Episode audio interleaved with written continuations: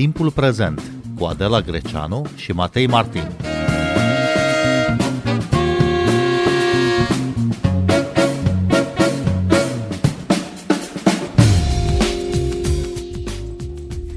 Un summit al liderilor Uniunii Europene, o reuniune NATO și o întâlnire a liderilor G7 vor avea loc săptămâna aceasta. La toate se va discuta despre eforturile Occidentului de a sprijini Ucraina invadată de Rusia și la toate aceste reuniuni și-a anunțat prezența președintele american Joe Biden. Bine v-am găsit, noi suntem Adela Greceanu și Matei Martin și invitatul nostru este analistul politic Dragoș Matescu de la Institutul Diplomatic Român. Bună seara, bun venit la Radio România Cultural. Bună seara, mulțumesc pentru invitație. Președintele Volodymyr Zelensky a inițiat o importantă ofensivă diplomatică. Aflat la Kiev, sub asediu, a pledat cauza Ucrainei în fața Congresului American, a Parlamentului Marii Britanii, în Bundestag, în Parlamentul European, în Knesset, în Parlamentul Italian. Discursuri politice înflăcărate, primite cu entuziasm peste tot. Dar ce se poate obține de aici, domnule Dragoș Matescu? Se poate obține, în primul rând, ceea ce nu mai poate obține uh, Rusia în uh, logica în care a intrat de, de război și ceea ce nu mai poate obține domnul Putin niciodată, pentru că uh, persoana sa este complet izolată. Eu cred că uh, până la sfârșitul vieții sale, domnul uh, Putin, mai ales dacă va fi declarat uh, sau va, dacă va fi pus sub acuzare pentru crime de război, este suficient și deci nu, mai, nu va mai avea uh, deloc uh, dreptul să mai părăsească, adică nu dreptul, va fi periculos pentru domnia asta să părăsească Rusia, pentru că va fi uh, pasibil de arestare pentru crime de război și pe fondul acesta, izolării Rusiei și a izolării domnului Putin, uh, practic avem uh, o nouă stea a Estului Europei, nu, uh, nu doar Ucraina, ci președintele Zelensky și prin el Ucraina, care marchează o deschidere fără precedent în istoria Ucrainei, care este atât de scurtă, nu? Vorbim de 30 de ani de la, de la căderea cortinii de fier și de la independența Ucrainei, 31 de ani.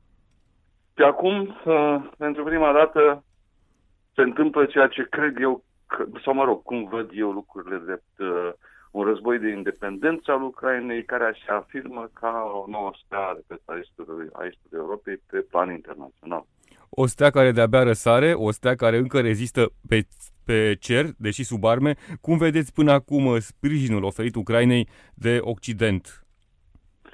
Este limita a ceea ce se poate face, pentru că toți liderii occidentali subliniază lucrul acesta și au mare dreptate. Faptul că o implicare directă Uh, cu trupe în război, sub orice formă, fie avioane, fie lovituri de la distanță de artilerie, de rachete sau prezența uh, unor soldați ai unor forțe, forțe străine pe teritoriul Ucrainei ar deschide, ar vergi, ar internaționaliza această conflagrație, acest război.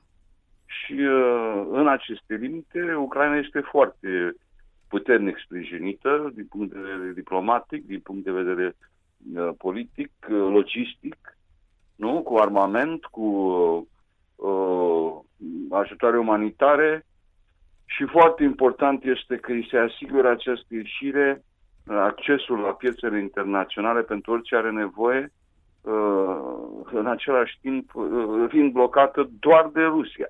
Nu uităm, Rusia îi blochează ieșirea pe mare deocamdată. Și se pune sub semnul întrebării uh, capacitatea Ucrainei de a-și exporta, dacă mai poate exporta ceva, pentru că are și Ucraina de onorat contracte, nu? Uh, dar, mă rog, în aceste limite, uh, Ucraina se descurcă și ajutorul Occidentului este fundamental. Domnule Matescu, explicați, vă rog, pentru ascultătorii noștri, care e diferența, de fapt, între ajutorul, sprijinul oferit de Occident până acum, adică livrare de arme, livrare de echipamente logistice, livrare poate de informații și eventual implicare în teatrul de operațiuni cu trupe. De ce o diferență între cele două? Pentru că implicarea efectivă în teatrul de operațiuni cu trupe înseamnă, conform regulilor de angajament internaționale și dreptul internațional, înseamnă implicarea unui alt actor într-un război între două părți. E foarte important de, de remarcat aici un mic detaliu. Uh, nu a existat o declarație de război a Rusiei, din câte știm, cel puțin până la ora asta. O declarație de război a Rusiei uh, vis-a-vis de Ucraina, o declarație care să fie făcută oficial uh, și să-i se dea posibilitatea Ucrainei să ia o atitudine uh, și să aibă un dialog diplomatic, o, o negociere în prealabil. Nu. O somație, de exemplu, ar fi fost ceva. Nu, Ucraina a fost pur și simplu invadată.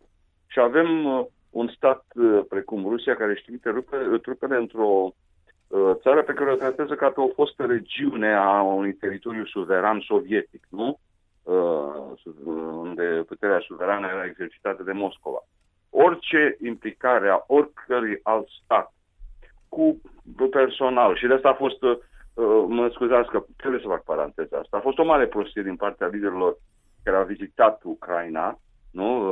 polonez, slovac și uh, nu mai știu care, al ceh, ceh, sloven și ceh, uh, pentru că a reprezentat intrarea pe teritoriul Ucraina aflat în stare de conflict a un, uh, unor înalți demnitari străini.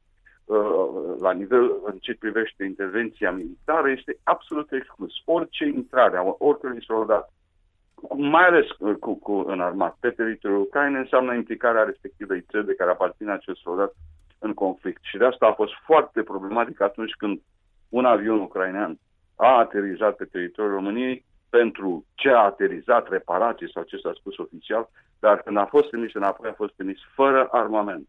Fără armament. Este parte din regula angajamentului în astfel de conflict. Dar războiul oare nu se internaționalizează deja, de vreme ce atacurile Rusiei vin inclusiv de pe teritoriul unei alte țări, adică Belarus? De, da, dar acolo Belarus este tratat ca teritoriu de către Moscova, de către Moscova. Repet că aici, bun, e bine că a spus întrebarea aceasta. Vorbim despre interpretările părților implicate. Din punct de vedere al Moscovei, până acum, Belarusul reprezintă, la fel ca și Ucraina, un teritoriu al fostului URSS și este în doctrina de apărare a Rusia este considerat teritoriul de securitate al, al Moscovei și din punct perspectiva, din perspectiva Moscovei, Uh, asta nu este o problemă, bineînțeles, pentru că așa vrea domnul Putin. Dar din afara acestui spațiu fost sovietic, mai ales din partea NATO, la care existau astfel de implicare, ar fi uh, interpretată, inclusiv conform, repet, conform doctrinei de apărare a, a Moscovei, ar fi interpretată ca o ingerință a unui inamic declarat din punct de vedere a Moscovei în, în uh, chestiunea de, de securitate rusă. Președintele american Joe Biden vine săptămâna aceasta în Europa, se va întâlni cu liderii NATO, cu liderii G7 și liderii țărilor Uniunii Europene. Ce așteptări au ei de la președintele american? Continuarea angajamentului Statelor Unite pe fondul dezangajării prealabile. Să nu uităm că uh, toată această nebunie se, se, se petrece pe, în contextul uh, dezangajării Statelor Unite uh, treptate din uh, Orientul Mijlociu, din Europa, uh, începută nu de la domnul Trump, uh, ci de la domnul Obama. Uh, și de orientarea întregii forțe, a, sau mă rog, mare parte din for- a forței Statelor Unite către Pacific, către zona Pacificului, în concentrarea pe, pe expansiunea Chinei. Uh, domnul Biden la uh, summitul precedent uh, din uh, de anul trecut, de acum doi ani, de anul trecut, de anul trecut, uh, a uh, anunțat că uh, America is back, nu? Spunea, America se întoarce. E, și este în acest context. Se așteaptă uh, o reîntoarcere a Statelor Unite concret, nu doar cu uh, implicarea de până acum, pentru să nu uităm că Statele Unite, din câte am înțeles, au deja 100.000 de soldați în estul Europei, Uh, plus bazele uh, din Polonia și din România, plus uh, enormul sprijin financiar pe care îl acordă, dar se așteaptă o, o angajare pe termen lung.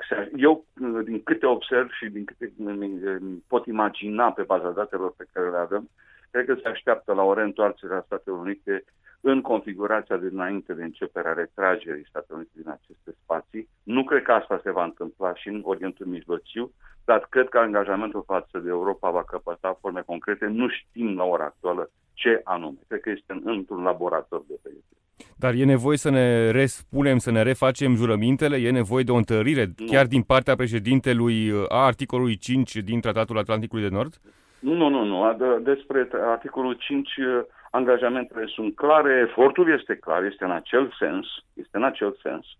Uh, cred că acum uh, se vorbește, se poate discuta și în corelare cu uh, summitul Uniunii Europene. Se poate vorbi despre felul concret în care eforturile Uniunii Europene pot fi integrate. Sunt convins că vom ajunge și la acest subiect, dar uh, introduc eu de acum pentru că este necesar datorită întrebării dumneavoastră. Uh, acest, uh, cum se numește, compasul strategic, busola strategică, uh, acest concept este avansat de către Uniunea Europeană și acest concept trebuie, uh, această doctrină, prima doctrină de, de uh, strategie de defensivă a Uniunii Europene trebuie integrată cumva uh, în cadrul NATO, eu sunt unul dintre acei oameni care susțin că pe lângă țările membre NATO ar trebui și Uniunea Europeană și ca instituție să fie și ea integrată în NATO, este posibil să se facă acum primii pași, dacă nu chiar primii pași, măcar primele consultări în legătură cu treaba asta. Ucraina cere insistent uh, de mai mult timp ca NATO să instituie zonă de excludere aeriană asupra Ucrainei, acea no-fly zone. Este posibil să se discute și despre asta la summitul NATO de joi? Oh, da, s-a discutat. Iarăși ne întoarcem la discuția de la începutul emisiunii. Asta ar însemna prezența avioanelor NATO, avioanelor de luptă NATO, uh, în spațiul aerian ucrainean. Asta nu se poate face. Și revenim la problema de la început. Se poate implica o țară NATO în acest conflict? Nu, pentru că ar deveni un conflict Rusia-NATO. Dar în acest uh, moment al războiului, ce mai poate face NATO pentru a sprijini Ucraina? Ce a făcut și până acum? Ce a făcut și până acum?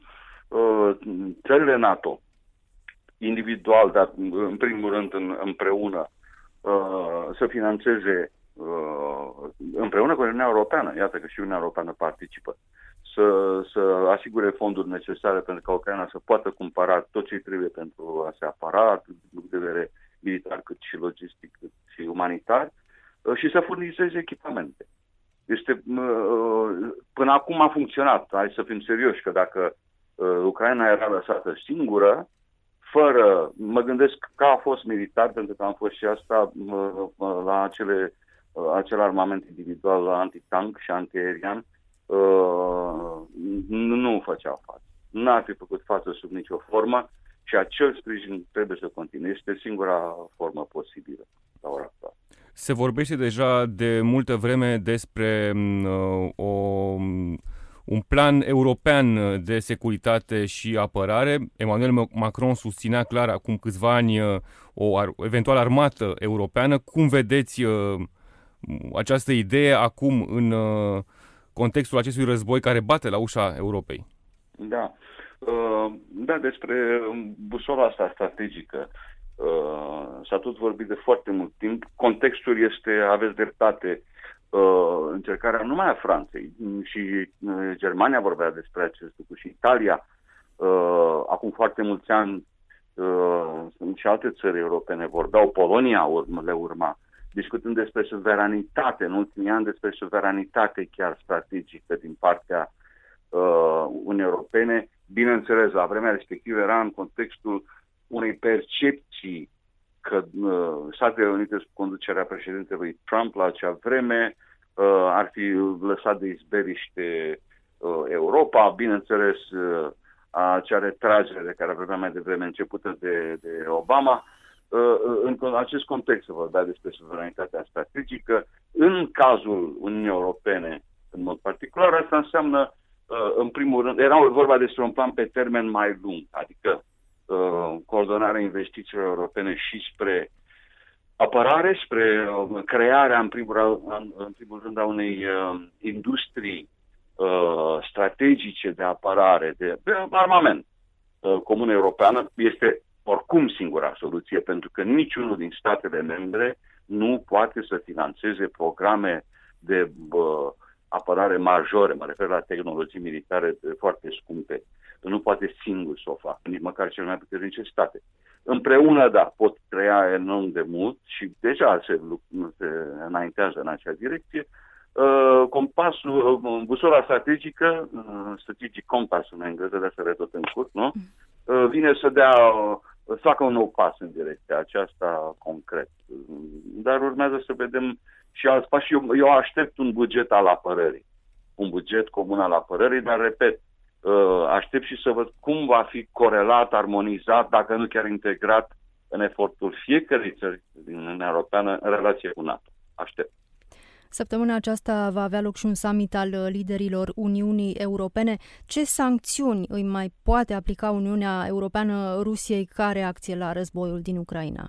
Ha, Asta e o întrebare grea și eu mă întrebam, cam toată lumea se întreabă ce san- alte sancțiuni se mai pot aplica fără să se ajungă la gaze și petrol, pentru că nu, noi avem în Europa nevoie de gazele și petrolul rusesc și este o formă prin care să nu sucombe, uh, să mențină economia uh, Rusiei la nivel de subsistență. Da, cred că un singur lucru care se mai poate face uh, ar fi să se sancționeze tot mai mulți oameni apropiați lui Putin. Nu știu dacă se poate ajunge la sancționarea afacerilor uh, încă funcționale în relația cu, cu uh, Rusia, în relația Uniunea Europeană-Rusia, pentru că devin, sunt vitale și pentru, și pentru Uniunea Europeană. Uh, uh, de fapt, mă gândesc la altceva acum. Dacă se sancționează, se, se merge pe sancțiuni pe linia agriculturii Rusiei, Rusiei uh, foarte directe, clare. Nu mai are voie Rusia să mai exporte către Uniunea Europeană. Va putea o țară ca Egiptul, va putea o țară ca Turcia să accepte astfel de sancțiuni când depind enorm de mult de Rusia mai ales, în proporții de 50-60% depind aceste țări de grâul care vine din Rusia, de floarea soarelui și ulei din floarea soarelui care vin din Rusia. Nu știu ce poate face mai mult în concluzie. Uniunea Europeană în așa fel încât să nu deranjeze parteneri strategici, de la Marea Mediterană, de exemplu. Dragoș C. Mateescu, știu că sunteți un bun cunoscător al spațiului din Turcia. Turcia nu s-a aliat acestor sancțiuni economice severe impuse de Occident Rusiei. Avioanele civile rusești încă folosesc aeroporturile din Turcia, iar navele oligarhilor ruși, asupra cărora planează sancțiuni în mai toate porturile Europei, se pot adăposti în porturile din Turcia. În schimb, Turcia livrează arme și muniție Ucrainei. Cum se explică această poziționare? Da. Uh, nu este chiar așa o ciudățenie, pentru că Turcia ca economie depinde foarte mult. Uh, refac răspunsul. Trebuie să înțelegem, și asta încerc să explic tuturor oamenilor când vorbesc sau când scriu despre acest subiect, trebuie să facem distinție între țara Turcia, statul turc, țara Turcia și regimul care o conduce actualmente. Turcia depinde, Turcia și turcii, și piața turcească, depind de importuri în proporție de mai bine de 70% pentru a funcționa ca economie și foarte mult din aceste importuri în ce privește gaze naturale, petrol, uh, grâu, cum am spus mai devreme, uh, floarea soarelui, vin dinspre Rusia în același timp, Rusia este un partener foarte important al pieței turcești, al producției turcești, al economiei turcești, la exporturi turcești. Deci Turcia nu se poate rupe de Rusia sub nicio formă și de asta regimul actual a înțeles-o. Dar în același timp, uh, pentru regimul actual, pentru politica sa externă, industria de apărare reprezintă un pilon foarte important și Ucraina este o piață relativ nouă, de vreo trei ani, cam așa, pe care se exportă uh, aceste, uh, în primul rând, dronele, dar nu numai, uh, care sunt produse de un apropiat al uh, familiei, de fapt o rudă a domnului Erdogan, nu? Este o afacere de familie. În plus, industria de apărare turcească are un mare deficit de motoare. Și pentru tancuri, și pentru tanchete blindate de orice fel, și pentru avioane, și pentru drone inclusiv. Și pe când Ucraina este un producător de motoare de multe tipuri și din cauza asta s-a încheiat anul trecut un protocol pe, pe termen lung, cu perspectivă lungă pentru a, a se colabora în domeniul producției motoarelor. De asta uh, vine și contradicția despre care vorbeai. Dar pentru Turcia ce înseamnă consolidarea pozițiilor militare ale Rusiei la nordul Mării Negre, adică în porturile Mariupol, Odessa, Crimea și așa mai departe? Pe termen lung e veste proastă. Pe termen lung e veste foarte proastă pentru că se, uh, uh, Rusia devine un actor uh, aproape imposibil uh, să-i faci față la Marea Neagră. Că, uh, Ucraina era, era un element de contrabalansare. Mai vorbesc atunci când Ucraina Uh, stăpânea Crimea. Uh, dar dacă se va menține situația actuală pe front și va fi transpusă printr-un tratat într-o situație permanentă, Rusia practic are monopol total pe nordul Mării Negre uh, și rămânem doar noi, bulgarii și cu grecii, să contrabalansăm, cu, și turcii, pardon, ca să contrabalansăm, turcii controlând Bosforul, dar, dar, Rusia controlează deja mare parte din necesarul de energie al Turciei, nu tot, dar mare parte, mai mult de 60%, cu uh, centralul nucleară de la Cuiu va uh, controla și mai mult și uh, cât de mult poate rezista Turcia unui viitor uh, șantaj din partea Rusiei, uh, va, înțelegeți, va, va, va aduce o, o ecuație extrem de uh, dificilă de, de, de calculat în ce privește raportul de forțe. Rusia ar uh, deține un, o, o, o putere greu de contrabalansat la, la Marea Neagră.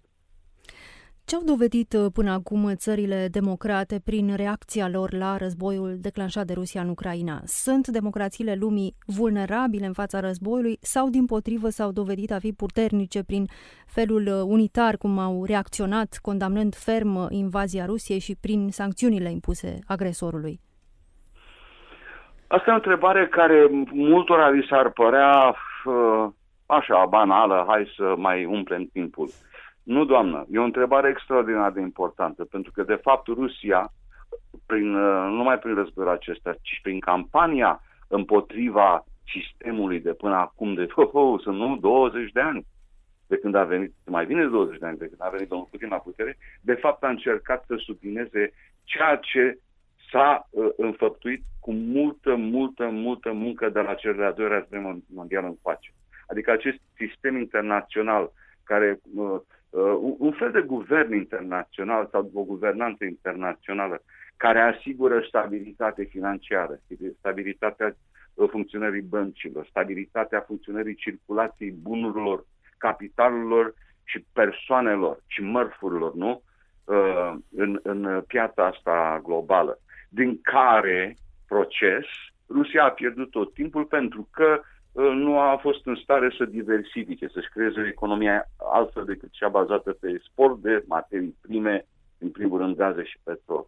Domnul Putin a amenințat să distrugă acest sistem într-o logică pur și simplu destructivă, fără să pună ceva în loc. Uh, iată că se spune eronat Occidentul. Păi, uh, Occidentul înseamnă și Japonia, acest Occident înseamnă și Australia, și India, și Pakistanul, și uh, uh, Corea, uh, și Thailanda, nu? Uh, și America de Sud. Această lume rezistă. S-a raliat unor principii în care crede și care au asigurat, să nu uităm, trecerea peste crize în uh, anii 90, în 2000, în 2008. Uh, funcționează și acum ajută Ucraina pentru că acolo, Ucraina, unde se, se luptă pentru independența unui stat important din fosta URSS, se rezistă, de fapt, împotriva acestei uh, uh, doctrine destructive, care urăște, de fapt, lumea așa cum este ea, repet, construită de la doilea război mondial încoace și din care facem parte și noi. Dragoș Mateescu, la ce să ne așteptăm de la întâlnirile la nivel înalt de săptămâna aceasta, la care va participa și președintele Joe Biden în Europa? Eu zic să ne așteptăm, uh, nu cred că vor fi făcute publice adevăratele concluzii, eu cred că putem să ne așteptăm la hotărâri pentru viitor, pentru termen mediu, scurt, scurt, mediu, dar și lung. În ce privește consolidarea acestui sistem internațional, astfel încât să devină rezistent la astfel de șocuri și în viitor. Cred că se vor pune bazele acum, chiar dacă nu vom afla noi oficial.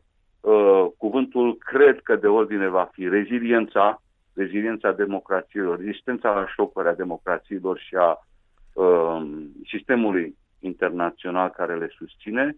Uh, foarte important deja de recunoscut faptul că foarte importantă devine lupta împotriva știrilor false și toți trebuie să fim conștienți de asta, că una din armele cele mai puternice a Rusiei sunt știrile false.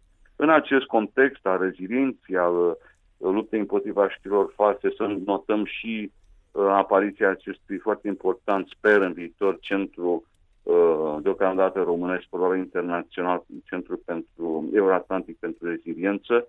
Sperăm că și de aici se va naște un alt, o altă formă de instituțională de cooperare în estul Europei, în primul rând, care să adune și Uniunea Europeană și NATO. Cred că pe aceste linii vor fi concluzii, dar, repet, e posibil să nu aflăm toate detaliile alea importante care vor fi uh, hotărâte. Cred că ce vom afla?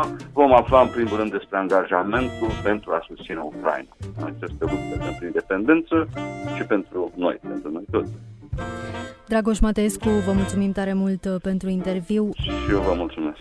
Noi suntem Adela Greceanu. Și Matei Martin. Cu bine, pe mâine. Thank you. Música